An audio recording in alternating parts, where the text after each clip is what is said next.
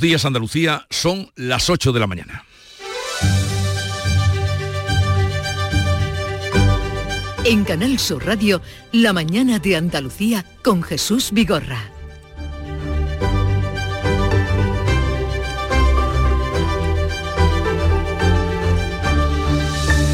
El Supremo abre causa contra Puigdemont por terrorismo. Los magistrados de la sala penal respaldan por unanimidad la petición del juez García Castellón en contra del criterio de la teniente fiscal y mano derecha del fiscal general. Consideran que el expresidente de la Generalitat ejerció de líder absoluto de todas las protestas y acciones que tuvieron lugar con violencia durante el proceso. En el caso Ábalos, el juez sitúa al exministro de Transportes como intermediario de la trama. Pese a haberlo negado, tras aparecer en las fotos de la marisquería La Chalana, Ábalos reconoce que se vio con Coldo García en enero. Además, el sumario sitúa a un individuo por encima del empresario que se consideraba como el presunto cerebro. La Guardia Civil apunta a tráfico de influencias en la venta de las mascarillas al gobierno balear de Francina Armengol y que en Canarias los contratos se redactaron después de las entregas. El Congreso reprueba a Marlasca, lo hace por segunda vez, antes lo hizo el Senado, por el asesinato de los dos guardias civiles en Barbate. El IVA de la luz sube a partir de hoy del 10 al 21% por la caída del precio medio mayorista por debajo de 45 euros el megavatio y la inflación cae al 2,8 por el abaratamiento precisamente de la electricidad. Veremos qué pasa a partir de ahora. El Festival de Cine de Málaga comienza hoy con un homenaje a Lola Herrera. La gala de inauguración se va a retransmitir a partir de las 8 de la tarde por la plataforma, por la plataforma Canal Sur Más. Social Energy la revolución solar ha llegado a Andalucía para ofrecerte la información del tiempo. Arrancamos el mes de marzo y lo hacemos con mucho sol y pocas nubes, eh, temperaturas máximas en descenso entre los 14 grados de Jaén y los 21 de Málaga. Y eh, a primera hora de la mañana en las zonas altas del interior oriental y sopla viento flojo a moderado en el noroeste que va a mainar a partir del mediodía. Rompe barreras, enciende la revolución con Social Energy. Calidad imbatible, precio invencible. Si no, trae tu presupuesto y te lo mejoramos. Hasta 3.150 euros con tu instalación premium con dos baterías, 5 años de garantía, con primeras marcas y dos años de seguro todo riesgo gratis. Pide tu cita al 955 44 11 11 o socialenergy.es. La revolución solar es Social Energy.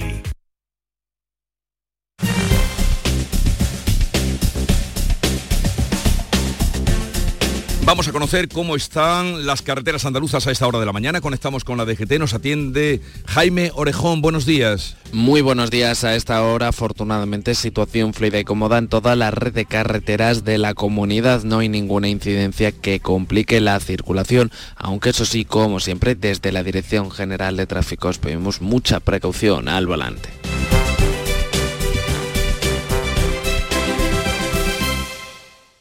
Hace nada eras un bebé. Y mírate, todo un hombre, con tu trabajo, tus amigos, tu casa. Ay, estoy muy, muy orgulloso de ti, hijo mío. Gracias. ¿Puede arreglar la cisterna o...? Tengo que encargar una pieza, pero sí, hijo mío, sí.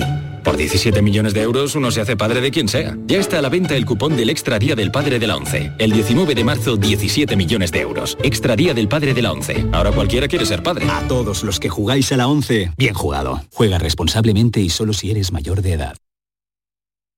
En Canal Sur Radio, la mañana de Andalucía con Jesús Bigorra. Noticias.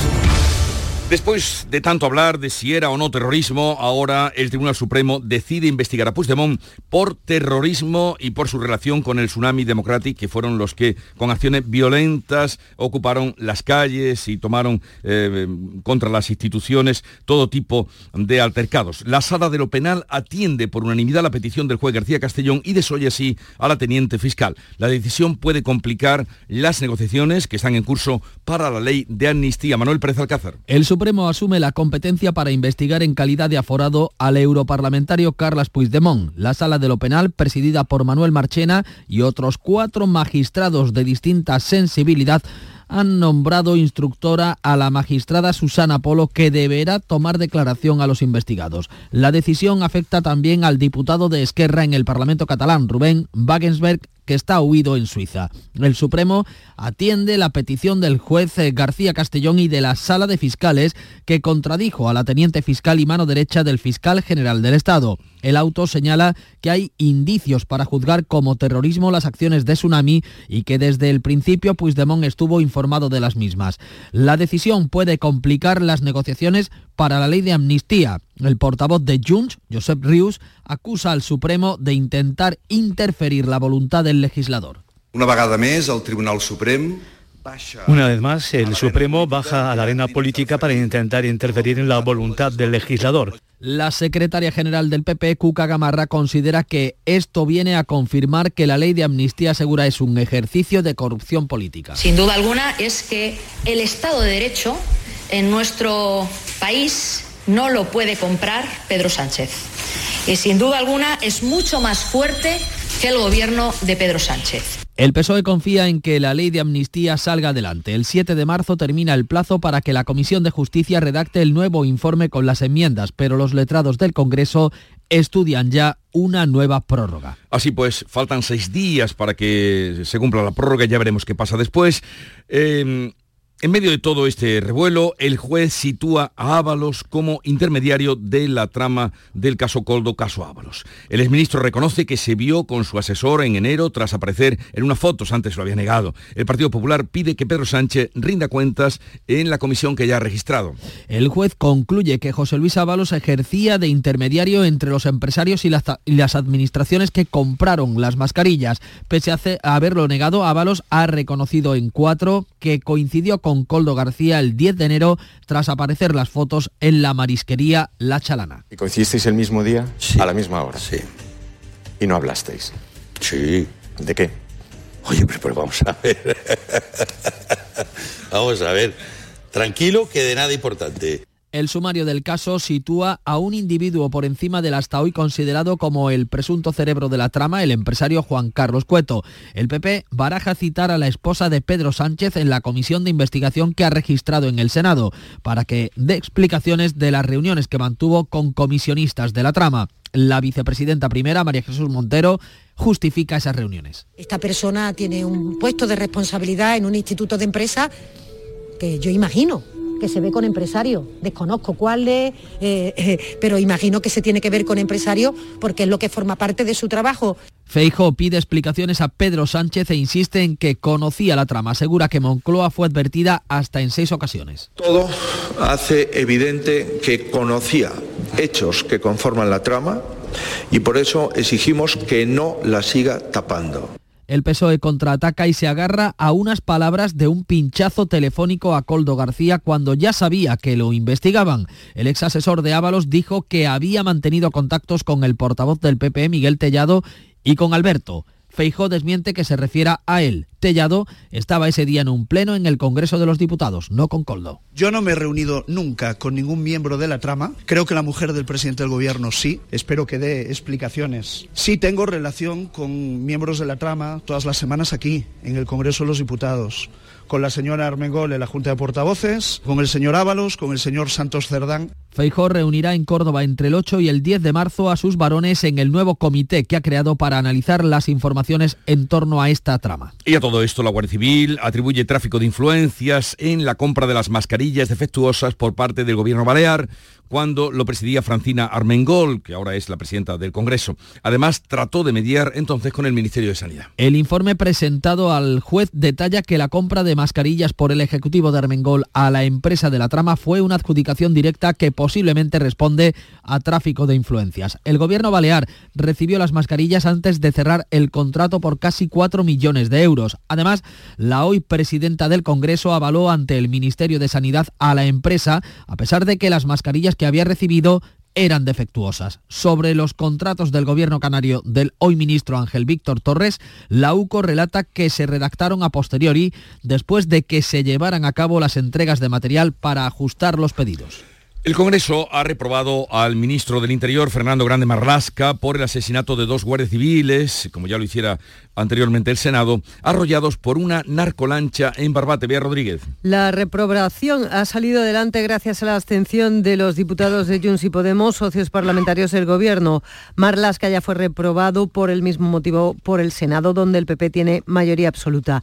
En Navarra se investiga el destrozo de la luna delantera del coche de la viuda de uno de los guardias civiles asesinados en Barbate. Hace un año Marlasca también fue reprobado por la Cámara Baja por su gestión de la tragedia de la valla de Melilla, donde murieron al menos 23 inmigrantes al intentar entrar en España. Vamos con otras noticias. Detenido en Málaga el cabecilla de una trama de contrabando de material de defensa desde España a Arabia Saudí que fue posteriormente empleado en la guerra de Yemen. El arrestado utilizó una empresa de su propiedad en Málaga para realizar las transacciones y hay una segunda persona investigada por su participación en los hechos. A ambos se les imputan delitos continuados de contrabando de material de defensa, entre otros motores y repuestos militares para carros de combate y vehículos blindados de transporte de tropas.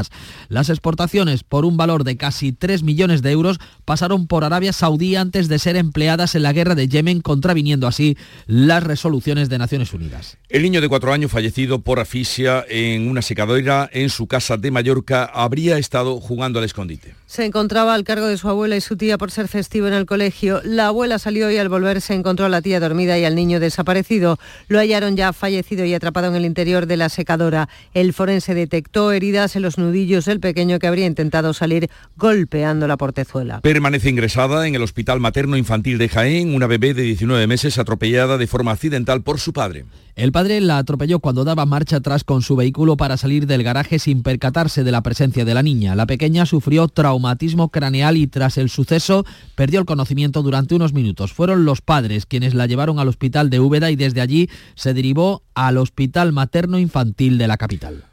Hoy el IVA de la luz sube y vuelve a alcanzar eh, los, eh, el 21% de IVA. La caída del precio medio por debajo de 45 euros el megavatio activa el incremento. A partir de ahora la tarifa eléctrica se revisará mes a mes. Si el megavatio hora vuelve a subir por encima de los 45 euros de media, el IVA volverá a bajar al 10%. La inflación cae al 2,8% por el abaratamiento de la electricidad. Los trabajadores de Acerinos mantienen la huelga indefinida tras la gran manifestación de este jueves en Algeciras. Hoy se concentrarán en la línea. Desde allí nos informa Ana Torregrosa. 26 días de huelga cumplen ya los 1.800 trabajadores de Acerinox que continúan con sus eh, movilizaciones. Tras esa gran manifestación de ayer en Algeciras, este mediodía a las 12 se concentran en la plaza de la iglesia del Ayuntamiento de la Línea. Por su parte, el grupo Acerinox ha dado a conocer sus resultados en 2023. 228 millones de euros de beneficio y 6.608 de facturación. Pero insisten en que Acerinox Europa, cuya única planta es la que hay aquí en el el campo de Gibraltar, en los barrios, es deficitaria y se mantiene con los beneficios que reporta el grupo.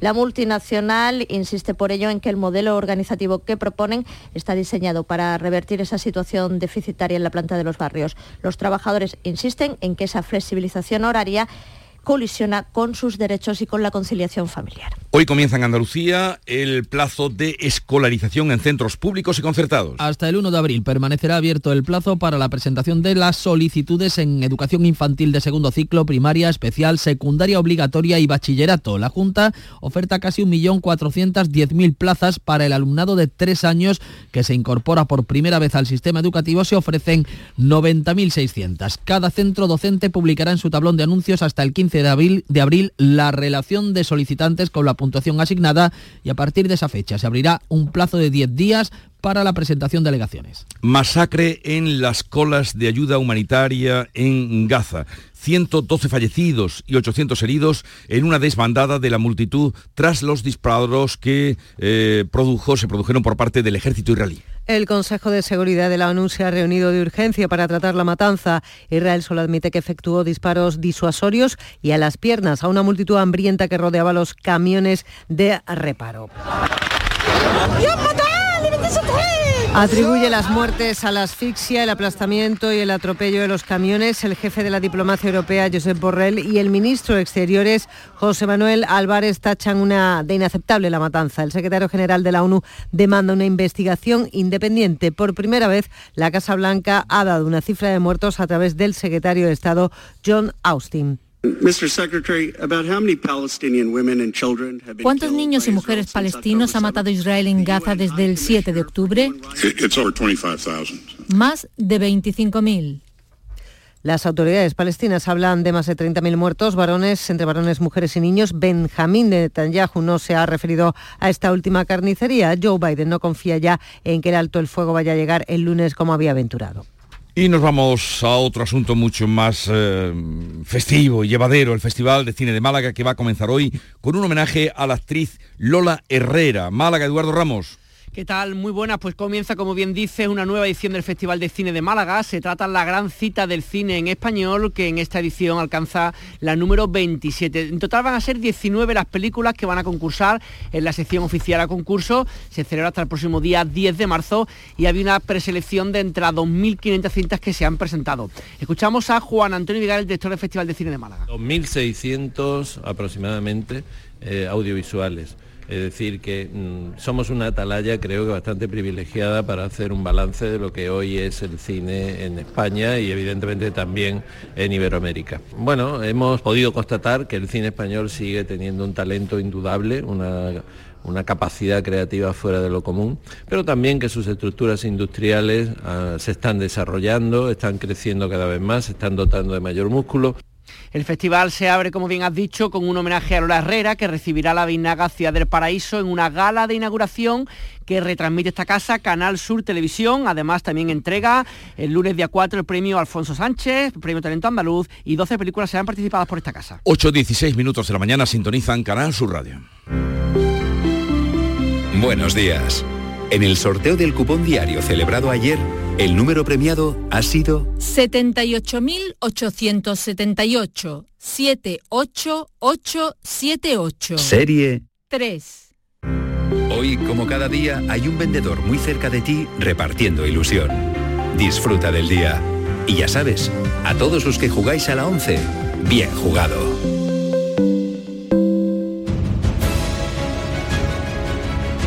Con las noticias más llamativas de este viernes 1 de marzo, comenzamos con la tensión del día. Fran López de Paz, ¿cómo viene? Pues me da la impresión, Jesús Vigorra, doctor Vigorra, que de aquí a unos meses la tensión va a estar más bien subidita, como para tomar una pastilla a diario. ¿Qué día cumples tu año, Vigorra? El 27 de enero. Ya, ¿A ti te gustaría que. Que te dieran un cumpleaños como le dieron ayer a Pedro Sánchez? Fíjate que tres regalos. La decisión del Supremo sobre la el procesamiento de Puigdemont, las nuevas revelaciones del caso Coldo e incluso situar a su esposa en una información que dice que tuvo eh, contactos con los comisionistas del caso Coldo. Para un cumpleaños así, mejor no cumplir años. Tú sabes que Juanma Moreno va a traer barcos cargados de agua a Andalucía. Si llegara el caso, si llegado el caso, la situación de sequía fuera insostenible. Pues bien, va a tener que traer niños en barco, porque hoy que se inicia el proceso de escolarización, hay muchas más plazas de infantil que niños para escolarizar. Esto, eh, Esto es muy preocupante, Una clara fotografía, fotografía del invierno demográfico que estamos pasando. Y fíjate algo en lo que me he fijado. Mañana 2 de marzo se cumplen 50 años de la última ejecución por garrote vil en España, en la cárcel modelo de Barcelona, Salvador Puig Puig. Antich. Nos suena a todos, ¿verdad? Ahí queda, además ha hecho un documental ahora coincidiendo con esa fecha que podrán ver y, y estremecerse, seguro, y asombrarse. Bueno, la noticia más destacada de ámbito nacional, Nuria Durán. Pues hemos encontrado hoy en prensa, empresa nacional, asuntos interesantísimos. Este está en el mundo, en las páginas de deportes, pero vemos una gran foto, una persona recogiendo basura en un vertedero en una cumbre nevada. La cuestión es que es el Himalaya, el Everest, y titula, es un váter gigante. Nepal va a obligar a los montañeros que suban al Everest a recoger sus heces, mil aventureros al año. Por el frío, los excrementos tardan décadas en desaparecer y son focos de virus. Vamos con la noticia internacional. eh, Bea Rodríguez. Irán celebra hoy elecciones legislativas. Las encuestas vaticinan una participación del 30%. Leemos en el Cayenne de Teherán estas palabras del Ayatollah Khamenei. Si el enemigo ve una debilidad en los iraníes en el ámbito del poder nacional, será un peligro para todo el país. La clave económica, ¿dónde está Paco Ramón? Pues se la ha encontrado en el economista. Se trata de un problema informático que entorpece la ejecución de los fondos Next Generation. Según el periódico, las autonomías se ven obligadas a enviar sus informes hechos a mano, a pasar todos los datos a hojas de Excel, que luego hay que volver a introducir en el sistema de control a mano. Y la noticia deportiva, Nuria Gaciño, por favor. El Almería abre esta noche la vigésimo séptima jornada en Primera División, visita a las 9 al Celta de Vigo, rival propicio para intentar conseguir la primera victoria de la temporada. El Atleti de Bilbao es el equipo que va a acompañar al Mallorca en la final de la Copa del Rey, que se va a celebrar el próximo 6 de abril en el Estadio de la Cartuja de Sevilla. Son las 8.20 minutos de la mañana, es viernes, llega el tiempo de la información local. Atentos. En la mañana de Andalucía de Canal Sur Radio, las noticias de Sevilla. Saludos, buenos días. Pocos cambios en los horarios de bares durante la madrugada. La Junta de Seguridad Local ha aprobado que tengan media hora más, hasta las 2 de la madrugada, y que se mantengan cerrados hasta las 6 de la mañana.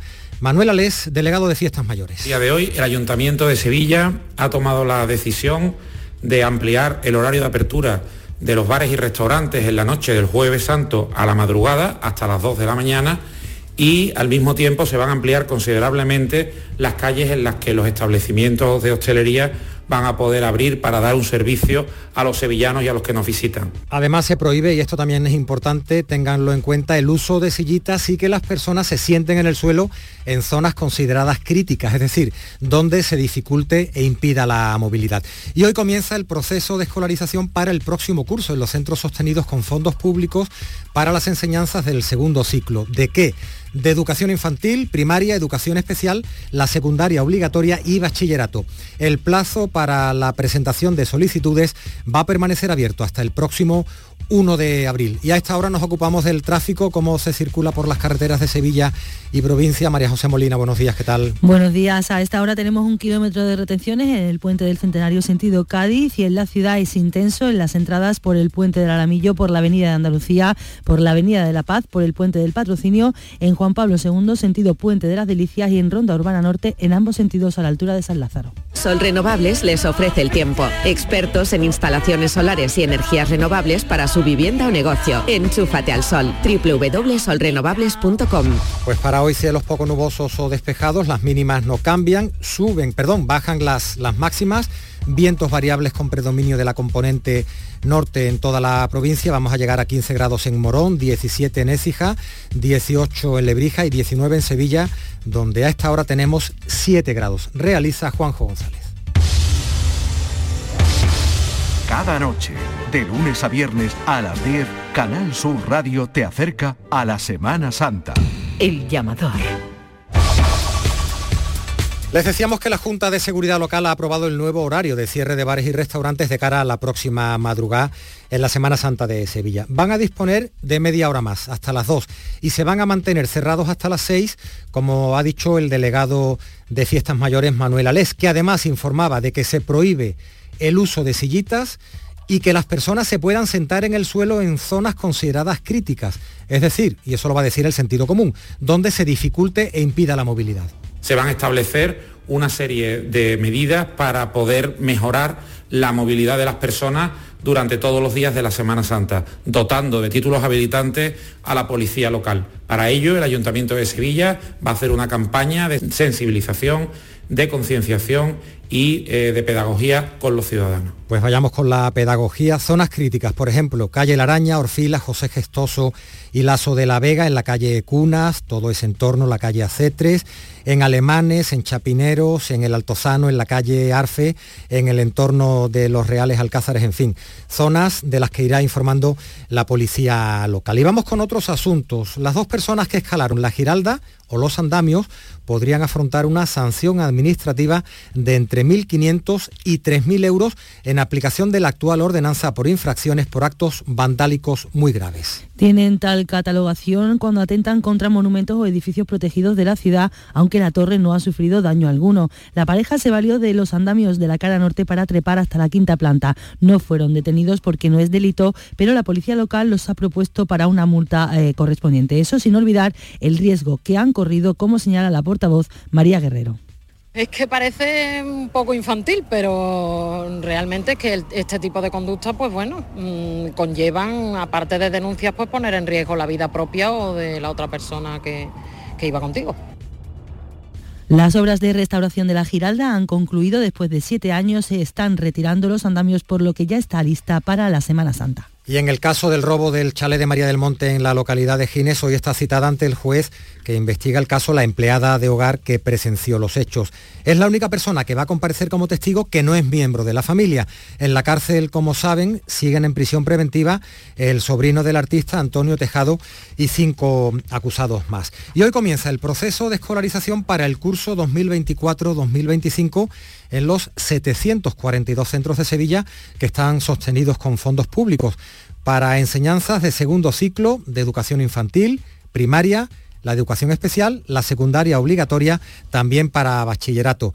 El plazo para la presentación de solicitudes Asunción Escalera va a permanecer abierto hasta el 1 de abril.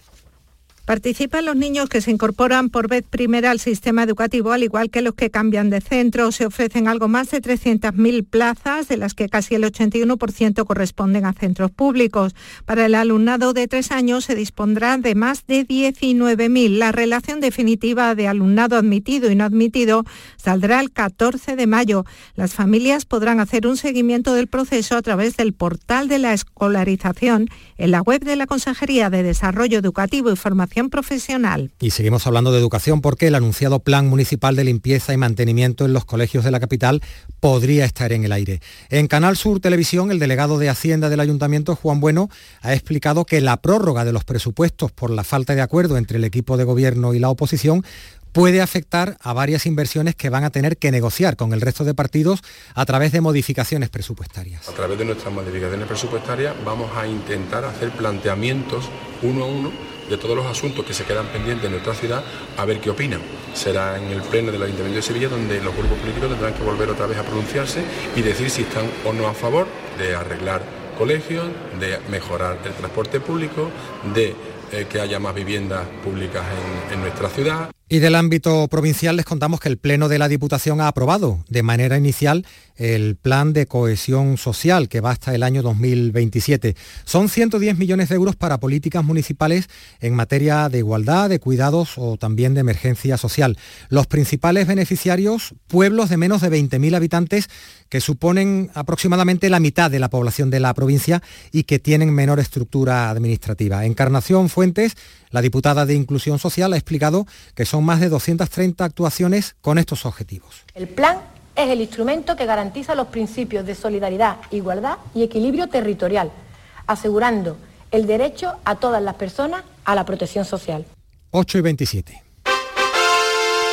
Atención amantes del arte. Ante la gran demanda de visitantes, la exposición inmersiva Van Gogh, grandes éxitos, amplía su estancia en Sevilla. Disfruta esta experiencia única hasta el 14 de abril en el Pabellón de la Navegación.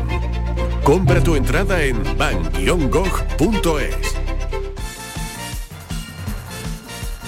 Nuria Gaceño, ¿qué tal? Buenos días. Muy buenos días. Sevilla y Betis encaran este fin de semana la vigésimo séptima jornada en primera. Los sevillistas reciben mañana a las 2 a la Real Sociedad y el Betis visita el domingo a las 4 y cuarto al Atlético de Madrid. Vamos a ver si los dos equipos sevillanos son capaces de aprovechar el mal momento de sus rivales que esta semana han sido eliminados de la Copa del Rey. En el Betis, Fekir es baja segura, a pesar de que se está entrenando con una máscara que le protege la nariz. Los médicos que le operaron el lunes le han recomendado que no arriesgue. Y en el Sevilla podrían volver a la lista Lamela y Gudel. Gracias, Nuria. Ojalá tengan buena suerte los equipos sevillanos de fútbol este, este fin de semana. Les contamos que la Real Orquesta Sinfónica de Sevilla ofrece el 5 de marzo el primero de los 16 conciertos educativos incluidos en el proyecto La Rosa en tu barrio. La iniciativa quiere llevar la música y la actividad artística de la principal orquesta de la ciudad a todos sus rincones y crear nuevos públicos. Se ofrecerá una reinterpretación del cuento clásico Los Tres Cerditos, una obra que cuenta con 13 profesores de la Sinfónica junto a un narrador. Ha contado de qué va Rafael Cañete, que es el maestro cordobés que ha hecho la composición musical. Hay alguna sorpresa porque hemos sido conciliadores, entonces hemos intentado quitar esa imagen del lobo malvado. No, es por una cuestión de, reformar todo, pero, pero como siempre el, lobo el pobre es el malo de los cuentos, porque hay un pequeño giro al final que hace que un, un, giro sorpresivo, que el lobo no, acaba como reintegrado, digamos, la sociedad. Y hoy cita en el espacio Turina a las 8 con un concierto de La Fonte Música, porque comienza el Festival de Música Antigua de Sevilla, el FEMAS. Durante más de 20 días, 30 conciertos, entre otros, el Teatro de la Maestranza va a coger el Requiem de Mozart y el Mesías de Händel, este como concierto de clausura. Para el director del festival, el músico Fami Alcai, la cita vive un momento dulce en su 41 edición. Nunca ha sido tan grande nunca ha sido tan relevante, nunca ha trascendido tanto. Es el festival más importante de música antigua de España, sin absolutamente ninguna duda. Así llegamos a las ocho y media de la mañana.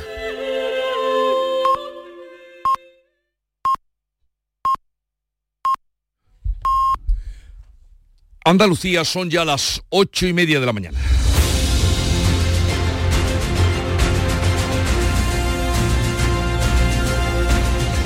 Y a esta hora vamos a abrir en un momento tertulia de actualidad, hoy con Ana Cabanillas, Kiko Chirino y Javier Chaparro para comentar los asuntos que les venimos contando esta mañana en La Mañana de Andalucía.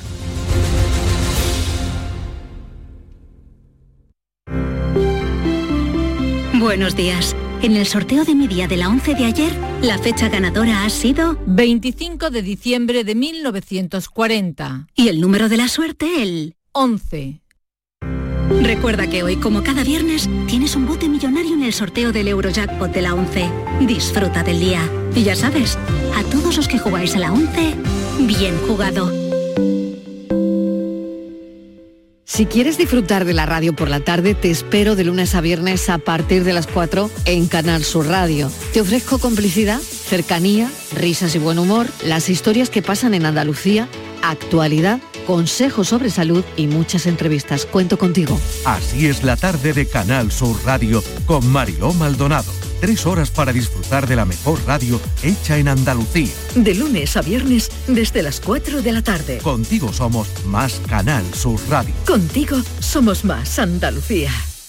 La mañana de Andalucía. Desengrasante Mano de Santo. El desengrasante todo en uno que limpia como ninguno les ofrece la información del tiempo. Buenos días, hoy en Andalucía tendremos tiempo estable con cielo poco nuboso despejado con intervalos de nubes altas en el litoral mediterráneo. Hoy las temperaturas bajan en descenso, más acusado en la vertiente atlántica y en el litoral mediterráneo. En cuanto al viento, por último, será de intensidad floja, moderada, de componente noroeste, amainando a partir del mediodía. Es una información de la Agencia Estatal de Meteorología. Mano de santo limpia la ropa, mano de santo limpiar salón, mano de santo y en la cocina, en el coche en el watercloak. Mano de santo para el hotel, mano de santo para el taller. Mano de santo te cuida, mano de santo te alegra la vida. Mano de santo, mano de santo, ponte a bailar y no limpies tanto. Mano de santo, mano de santo, ponte a bailar y no limpies tanto. Seguramente el mejor desengrasante del mundo. Pruébalo. Los fines de semana nos despertamos en los mejores rincones de Andalucía para que conozcas su historia, su cultura, sus curiosidades, sus leyendas. Te invitamos a conocer una Andalucía llena de talento, hermosa, fascinante y única. Andalucía nuestra, los sábados y domingos desde las 7 de la mañana en Canal Sur Radio con Inmaculada González. Contigo somos más Canal Sur Radio. Contigo somos más Andalucía.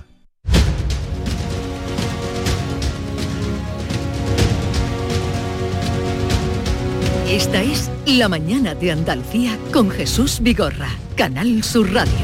Y también para comentar la actualidad, hoy está con nosotros Ana Cabanillas, del Periódico de España. Ana, buenos días. Buenos días, Jesús. ¿Qué tal? Muy bien, muy bien, aquí entretenido esta semana, aquí en el Congreso de los Diputados ha sido una semana interesante, parecía una serie de Netflix prácticamente, ministros corriendo por los pasillos para que no les preguntaran, bueno, a Ábalos que se ha paseado por todos los medios de comunicación y se veía cómo estaban los diputados con el pinganillo viendo a ver qué decía o qué no decía, con lo cual entretenido. Semana de, decirse alto dentro voltaje. de toda esta historia. Semana Sí. de alto voltaje. Hoy no hay ninguna actividad en el Congreso. Hoy no, hoy ya los jueves normalmente ya todos los diputados se van a su casa porque la mayoría son de fuera y los viernes suelen ser light en Sí, el sí. Congreso. Eh, semana, ahora hablaremos de todo eso y las eh, ramificaciones que va teniendo el asunto. Javier Chaparro, director de Europa Sur. Buenos días, Javier. ¿Qué tal? Muy buenos días desde Algeciras. Desde Algeciras, desde Algeciras con la huelga de acerinos que sigue, eh, eh, en fin, siguen, van ya por el día 26, 27, ¿no? Sí, el 26. 26. Una macro manifestación de miles de personas en las calles de, de Algeciras en demanda de, de un convenio colectivo de que la empresa se sienta a negociar con, el comité de huelga y hoy va a haber otro tipo de alguna concentración en el municipio de, la línea también con el mismo objetivo. A lo mejor cuando lean el titular que habéis puesto vosotros en Europa Sur, Acerino registra un beneficio de 228 millones de euros en 2023, eh, todavía se aceleran más. No se acelera más. El, problema de Acerino, bueno, el problema de la circunstancia de Acero es que es una empresa mm, rentable, una empresa cotizada en el IBEX, por cierto, domiciliada en, Andalucía, es de las pocas grandes empresas que están domiciliadas aquí en, territorio andaluz y, no en Madrid, con lo cual eso tiene una repercusión inmediata sobre el índice, de producción industrial de, Andalucía. Sí. Y, y es una empresa muy rentable. Ahora mm. bien, tiene, aun estando domiciliada en Andalucía, cuenta con plantas en Malasia, cuenta con plantas en Sudáfrica, con, en Alemania y en Estados Unidos. Y desgraciadamente la planta que está, la planta de Acerinox Europa, que es la planta en el, instalada en el municipio de Los Barrios, aquí a un pasito de, Algeciras, pues es aparentemente deficitaria, aunque la empresa no presenta datos desagregados por, por planta. en fin, si queremos podemos hablar de ello en, en la tertulia. Bien, y vamos a terminar con Kiko Chirino que desde hace unos días, eh, hoy ya puedo decirle director del Ideal de Granada. Kiko, buenos días, felicidades. Buenos días, muchas gracias, muchas gracias. Bueno, efectivo, efectivo no será hasta dentro de unos días, efectivo y formal hasta el domingo, pero bueno, ya mucho tiene que estropearse, ya estoy prácticamente ejerciendo y la redacción ya tuvo la comunicación y sí, efectivamente tendré. Pues se, unen a mi felicitación, la de los compañeros por aquí que no sabían nada, eh, ya atisbaban algo. ¿eh? Muchas gracias. Eh, los compañeros que tengo por aquí, Víctor, Marcos, eh, Carlos, y es que un día, Javier, no sé, estabas tú o no estabas, o Ana, al darle paso digo, mm, hace una semana digo, Kiko, qué gana tengo de decirte director algún día, porque subdirector, subdirector. sí, yo me acuerdo, me acuerdo de ese día que no sabía dónde meterme, no sabía dónde meterme, porque estabas tú un poco poético y, con los amaneceres ah, tardíos, ¿no? Ah, ¿Y cuándo amanece? Y, después de, de, ese, de esa pregunta yo te respondí que viene muy oportuno porque te respondí con la letra de una sevillana de los recientemente premiados, Romero de la Puebla, ¿no? Te dije, siempre amanece, los rosales mueren, las rosas, pero florecen, ¿no? sí, sí, al final todo, todo llega. Podías haber pronosticado que me tocaba el euromillón, ya que tenía esas dotes adivinatorias, pero, no, no, no, asubiremos como igual premio y orgullo este, este, cargo. En fin, pues nada, lo celebramos y que sea para bien como eh, será. Eh, bueno, vamos al asunto, tenemos muchos asuntos sobre la mesa, pero ayer el Tribunal Supremo Em, dijo que va a investigar a Carlos Puigdemont por terrorismo. O sea, aquí le hemos dado ya vuelta y hay muchas tertulias si era terrorismo, no era terrorismo, eh, todos los comportamientos que tuvo el llamado tsunami democrático, en fin, todas eh, eh, las acciones, a veces muy violentas que se dieron en la calle, en el, en. Mm, ¿Qué os parece esta, en fin, esta decisión que ha tomado, avalada por unanimidad de que investiguen a, a Puigdemont como por terrorismo? ¿Puede esto perjudicar la ley de amnistía? Yo creo que no, que incluso puede ser un acicate para que las dos partes se pongan las pilas y cierren el acuerdo antes del día 7, del 7 de marzo de, este mes. Eh, si los jueces eh, deciden investigar, como han decidido investigar a Carles Puigdemont por delito de terrorismo, yo creo que tanto Junts como Esquerra, como, como el gobierno, como el Partido Socialista, se van a ver impelidos mucho más a llegar a un acuerdo para, para poner en marcha, activar esa ley de amnistía si se retrasan y siguen tensando la cuerda, eh, particularmente los independentistas se pueden encontrar con un, con un problema porque la investigación judicial va a seguir su paso y no se va a detener en absoluto. Recordemos que son cinco jueces, ha sido la, decisión adoptada por unanimidad de, la sala, ratificando el planteamiento del juez de la Audiencia Nacional García Castellón, con lo cual, en fin, yo creo que se presenta un panorama interesante tanto a nivel judicial como, como a nivel político porque estamos viendo ya el final del desenlace. Yo, yo soy, yo, yo creo que lo contrario, exactamente. Yo creo que esto sí que va a complicar, fíjate. yo no creo que esto sirva como acicate y, quizá me equivoco, ¿eh? pero em, me da la sensación em, de que esta investigación por terrorismo, ya está formalmente imputado por este asunto, lo que hace es a Jun reforzarle en su argumento, eh, bueno, el, el argumento por el que ya tumbó una vez esa ley de amnistía ¿no? y por el que dice que no está dispuesto a apoyar una ley de amnistía que no eh, contemple también los delitos de terrorismo como, como amnistiables, ¿no? Ahí el PSOE dijo que no se iba a mover, eh, ahí Junts sigue exigiéndolo como una condición eh, sin que la, o sea, sin, la que no va a aprobar esa norma y es que no nos olvidemos que faltan seis días para que el plazo expire, ¿no? Que ya veremos si el, si el PSOE quiere prorrogarlo o no, porque parece ser que sí que hay una vía legal, pero que yo creo que eso ya sería como alargar la agonía de una ley de amnistía. Eh, y a mí la sensación que me da es que esto puede servir a Junts incluso para exprimir aún más, si es que cabe, eh, al Partido Socialista, que está en una posición ahora mismo que es muy débil, eh, que sabe que la legislatura depende de esta ley de amnistía y que ahora mismo una posición débil, pues igual se ve obligado a ceder todavía más. Es que igual nos mm. encontramos con, que el PSOE tiene que hacer lo contrario eh, de lo que viene diciendo durante meses, que era que no todo el terrorismo podía estar incluido. Que ya recordamos, ¿no? Que en esa primera negociación decía que el terrorismo no podía entrar, al final aceptó como meter un terrorismo light, pero Junts están en el que no, en el que o todo el terrorismo entra, todos los delitos, o no hay amnistía. A ver, yo creo que a Junts tampoco le interesa, o sea, yo creo que a Junts le resultaría muy difícil de justificar que tumbe por segunda vez una ley de amnistía que además si cae el gobierno es evidente que no va a salir adelante. o sea, si cae el gobierno y hay unas mm, nuevas elecciones, yo creo que nadie más está dispuesto a pagar este peaje. Pero bueno, pero Sánchez ya sabemos que ese eh, instinto de supervivencia no lo tiene. Eh, y si tiene que ceder para salvar la legislatura en un momento en el que necesita salvarla porque si no tiene amnistía, no tiene presupuesto, no tiene, está acorralado también por parte del PSOE, su, su eh, ministros y también eh, ministros actuales salpicados eh, por todo esto de que vamos sabiendo, yo creo que necesita tirar para adelante con lo que sea y, al precio que sea. y yo creo que esto pues puede que presione un poco en ese en ese sentido pero pero bueno que, que si vemos una ley de amnistía yo creo que, que será por un, por un alto precio y no precisamente porque, porque esto vaya a facilitar, porque esta investigación vaya a facilitar. Yo, eh, aunque sea por, por intervenir el último en este turno, me quedo en la equidistancia, ni, ni con Javier ni con Ana. Eh, creo, creo que esto, que la situación de la ley de amnistía ya está en una situación complicada para el PSOE, tome el camino que tome. Eh, creo que esta decisión complica, complica la, resolución para la que quedan días, que el plazo para el Congreso. La alternativa, forzando el reglamento de prorrogar nuevamente el plazo, alarga también el debate y eso también es complicado para el PSOE.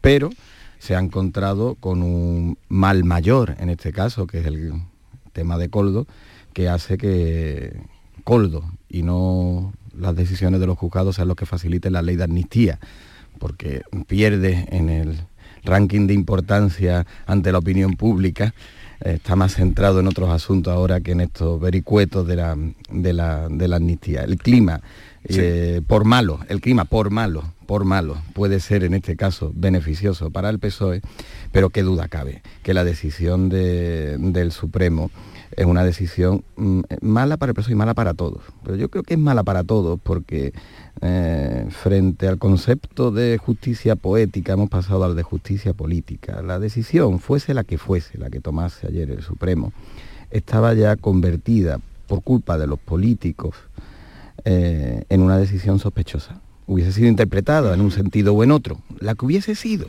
hubiese sido interpretada, porque aquí ha habido una clara, mm, yo creo, en la...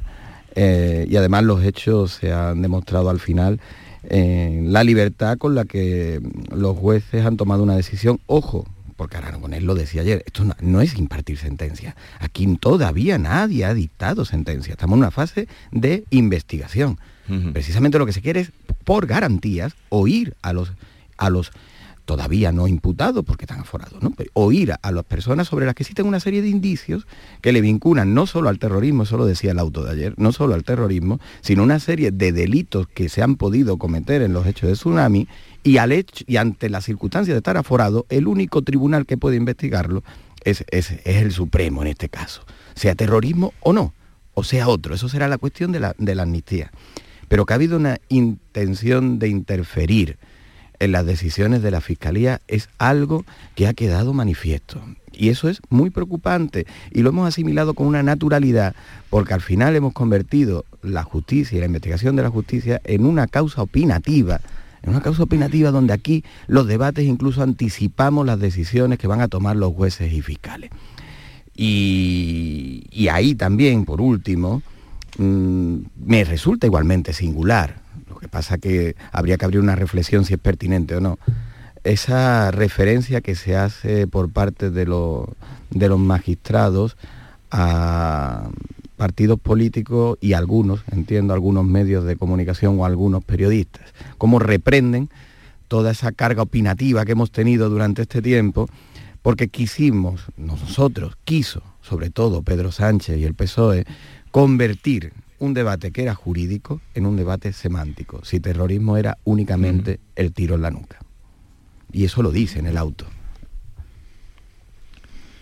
Sí, al final yo creo que esto también viene, perdóname, eh, desde aquello que en su momento hablamos mucho, ¿no? Que era que esta ley de, amnistía también hablaba del lofer, ¿no? Que es una es un concepto donde eh, los jueces se convierten ya no en jueces que tienen que impartir justicia y que son un pilar fundamental del Estado de Derecho, ¿no? Sino en un actor político al que se le sobreentienden, bueno, pues intenciones que van más allá de, eh, la legalidad, ¿no? Y, eso es algo que asumió el, asumió el gobierno en esa ley de amnistía eh, y que ahora, claro, es que una vez que tú siembras la duda sobre el papel que tienen aquí los jueces, eh, es muy fácil después eh, pues poner en cuestión cualquier decisión que se tome.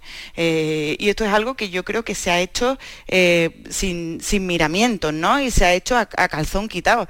y a mí de esta decisión del Supremo ha sido por unanimidad, cosa que, yo creo que hay que destacar, sobre todo porque va en contra del criterio de la Fiscalía Em, que a su vez la Fiscalía, todos lo recordamos también, ¿no? que fue la teniente fiscal, un cargo eh, que fue designado eh, por el Gobierno, el que eh, el que se opuso a esa investigación contra investigación, a su vez contra, la, eh, contra el criterio de la Fiscalía del Supremo. Quiero decir que al final mm. eh, todo el mundo sabe que el Gobierno estaba en contra de investigación porque complicaba precisamente esta ley de amnistía, que a su vez ya tenía en su pilar pues, el cuestionamiento total a la justicia. ¿no? Esto es como un bucle que se va alimentando en el momento en que tú dices, tú desacreditas el trabajo de los jueces y, y, sientas esa, esa simiente, ¿no? pues ya, pues ya cualquier cosa o cualquier decisión puede ser cuestionada o no en función de si te viene bien o no. Eh, yo creo que de todas formas, además es que, quiero decir, da igual cómo acabe esta investigación, eh, Sánchez ya dejó muy claro que, que todo el mundo iba a caber dentro de esa amnistía. Ya veremos cómo. En el PSOE sí están convencidos de que Puigdemont no puede ser juzgado por delitos de terrorismo. Pero claro, es que si situamos, eso es lo que decías tú, Kiko, si situamos en el imaginario colectivo que todo el terrorismo es un tiro en la nuca, pues mm, es que también hay mm, terrorismo digital, por ejemplo, el, hackeo masivo, y son cosas distintas, pero es eh, generar terror o generar de, una manera eh, pues sistemática y generalizada, ¿no? Y, eh, y, es que a lo mejor no tenemos que quedarnos en la consigna, ¿no? Y además utilizarnos hechos tan dramáticos como sucedieron en este país, como es el terrorismo de ETA, que eso fue eh, una cosa que yo creo que nadie quiere, eh, nadie quiere recordar, utilizar eso para decir que esto fue bueno, que esto fue light, bueno, pues sí fue light, pero es que se le imputa porque precisamente Puigdemont eh, admitió en conversaciones telefónicas que, podía, dice, aquí se nos, se nos fastidia el asunto cuando pueda haber un muerto, cuando, o sea, eso ya entraba como una posibilidad. Y ese es uno de los indicios en el que Castellón elevó la causa al Supremo y por el que justifica que, bueno, que, que la violencia era una, cuestión que estaba asumida y contemplada y la, y la muerte de gente, es decir, era una posibilidad. Ahora, veremos si avanza o no esta causa, pero bueno, eh, yo creo que, eh, que, independiente de cómo queda el papel de, la justicia y del Supremo, sobre todo, queda muy tocado y precisamente por, por culpa de, del gobierno que ha comprado una tesis a los partidos independentistas, que es muy clara. Bueno, no sé si queréis apuntar algo más en este sentido, ya veremos qué pasa. ¿Alguien? Perdón. Una, cosita, no, perdóname Jesús, hace una semana el, ministro Corpuente ya dio alguna pista sobre sobre por dónde podía derivar el plan B del gobierno en caso de que pasara lo que ha pasado ahora. Dice, bueno, si, si la ley de amnistía no acoge a todos los investigados en el tema del proceso, siempre nos quedará del indulto. Quedará muy ensayado. Claro. Es decir, estas dos personas, Puigdemont y el, otro dos eurodiputados, que, que, teóricamente, bueno, teóricamente no queda, a los cuales se, apunta el delito de terrorismo, pueden ser enjuiciados en rebeldía, etcétera, etcétera, condenados, y, el, plan B del gobierno puede ser perfectamente un indulto, que me merece con Junqueras y otros dirigentes de, de guerra republicana. Lo tenemos bien fácil. Quiere decir, ante un problema la solución. Esto se resume en un silogismo. Si hay acuerdo, hay continuidad del gobierno, luego, si no hay acuerdo, el gobierno se va al traste.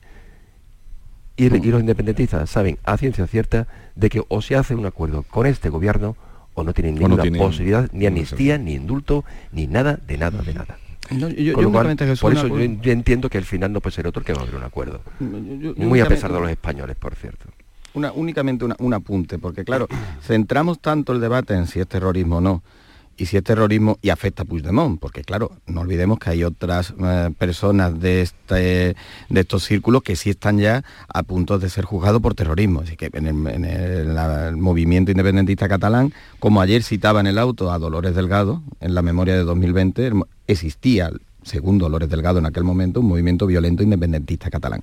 Pero no pasemos por alto qué fue Tsunami y qué fueron estos hechos estos hechos que se están investigando, porque parece que queriendo amnistiar a Puigdemont queremos borrar o reducir aquello que sucedió aquel día en una florida manifestación con cánticos y pancartas, y no fue eso. Eh, eh, enumera, enumera, y ahí lo dejo, enumera en el auto los delitos probables por los que también se va a investigar a Puigdemont y que pasan por detención ilegal con coacciones con presiones de especial gravedad, con lesiones de especial gravedad a miembros de los cuerpos de seguridad del Estado utilizando artefactos de pirotecnia, con falsificaciones masivas de billetes de avión para ocupar una, terminal y con daños patrimoniales. Eso fue tsunami en la parte que se está juzgando. No lo reduzcamos únicamente hacia aquí Puigdemont puede volver tranquilo y amnistiado. No es eso. Bien, vamos a otro asunto, eh, caso Coldo, caso Ábalos, caso eh, Mascarillas, ¿qué eh, derroteros, a ver brevemente, empezaremos por Ana que está ahí más cerca del Congreso, ¿qué derroteros puede tomar esto? ¿Puede acabar con eh, con José Luis Ábalos en el grupo mixto y, nada más. Eh, ¿Qué pasará con las mascarillas de Baleares? Eh, ¿Pueden tocar a Francina Mergón? Bueno, muchas cosas son, pero pues quizá una, una percepción de, cómo está la situación ahora mismo.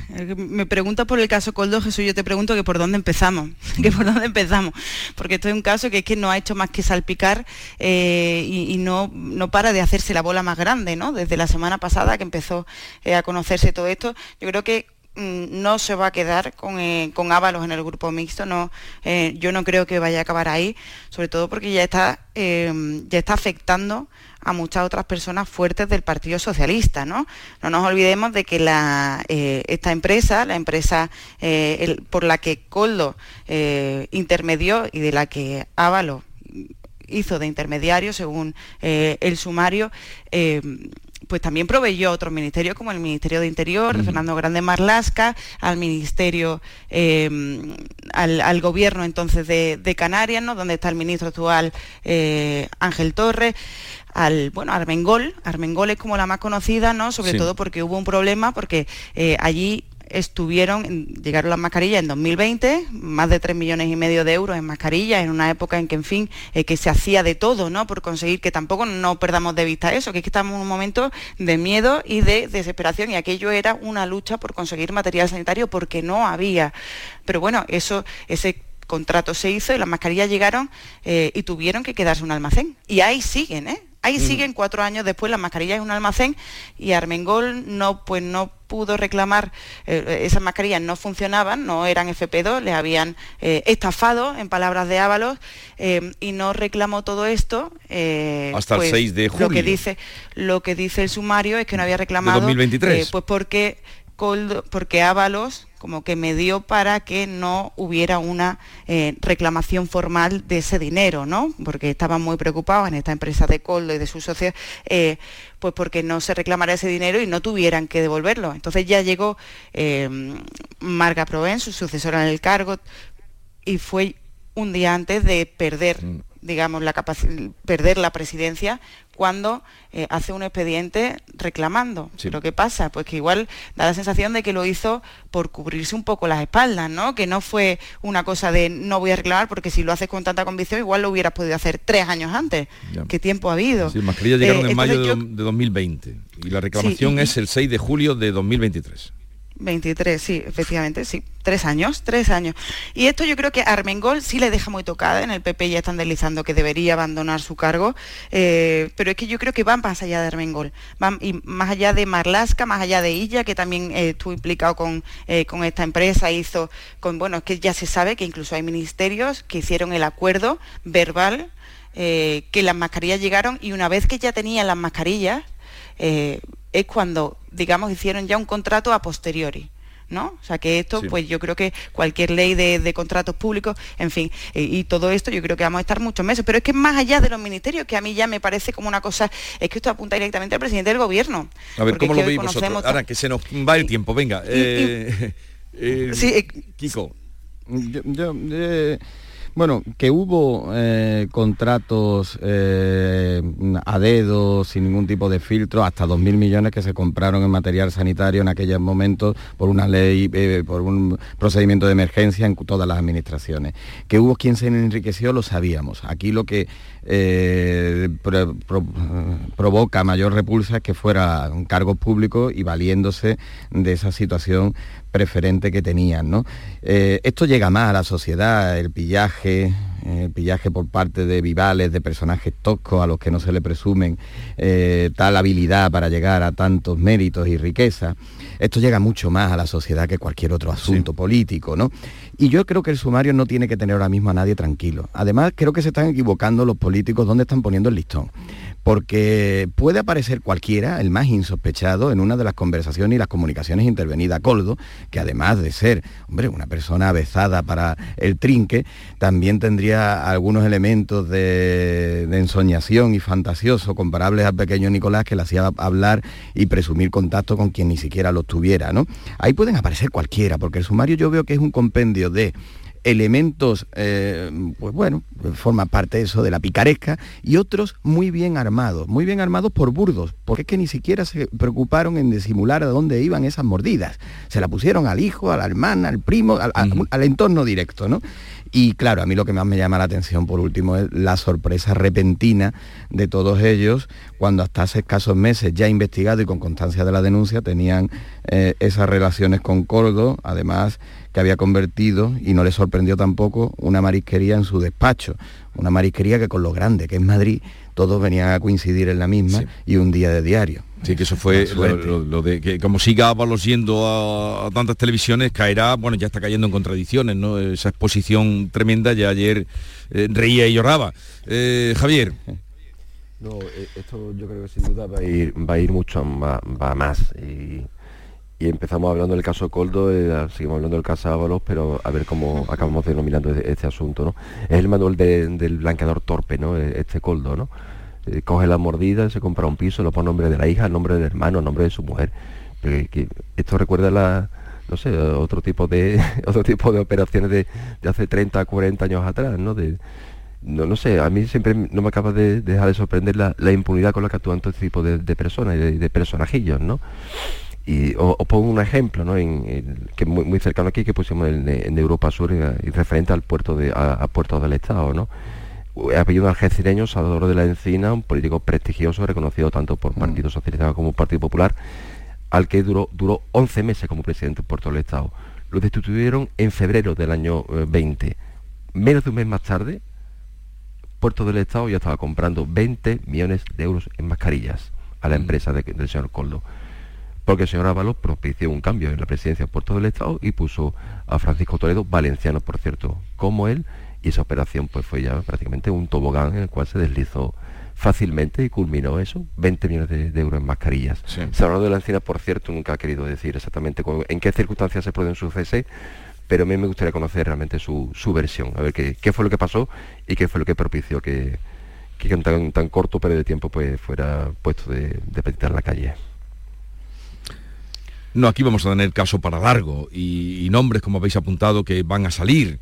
Mm, ¿hasta dónde llegará? Yo, creo, y, por acabar un poco, es que aquí el tema es Pedro Sánchez, ya quiero decir, ya no son los hombres que le acompañaban en la anterior legislatura o ahora, es que es Pedro Sánchez, de que eh, Ábalos, recordémoslo, fue destituido fulminantemente.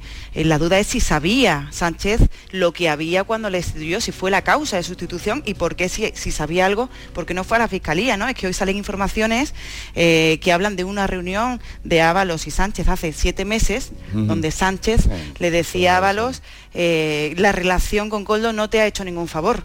Pues que a lo mejor no le ha pillado tan de sorpresa como todos pensábamos. Y también el papel de la, de la mujer del presidente Begoña Gómez, que se vio su carrera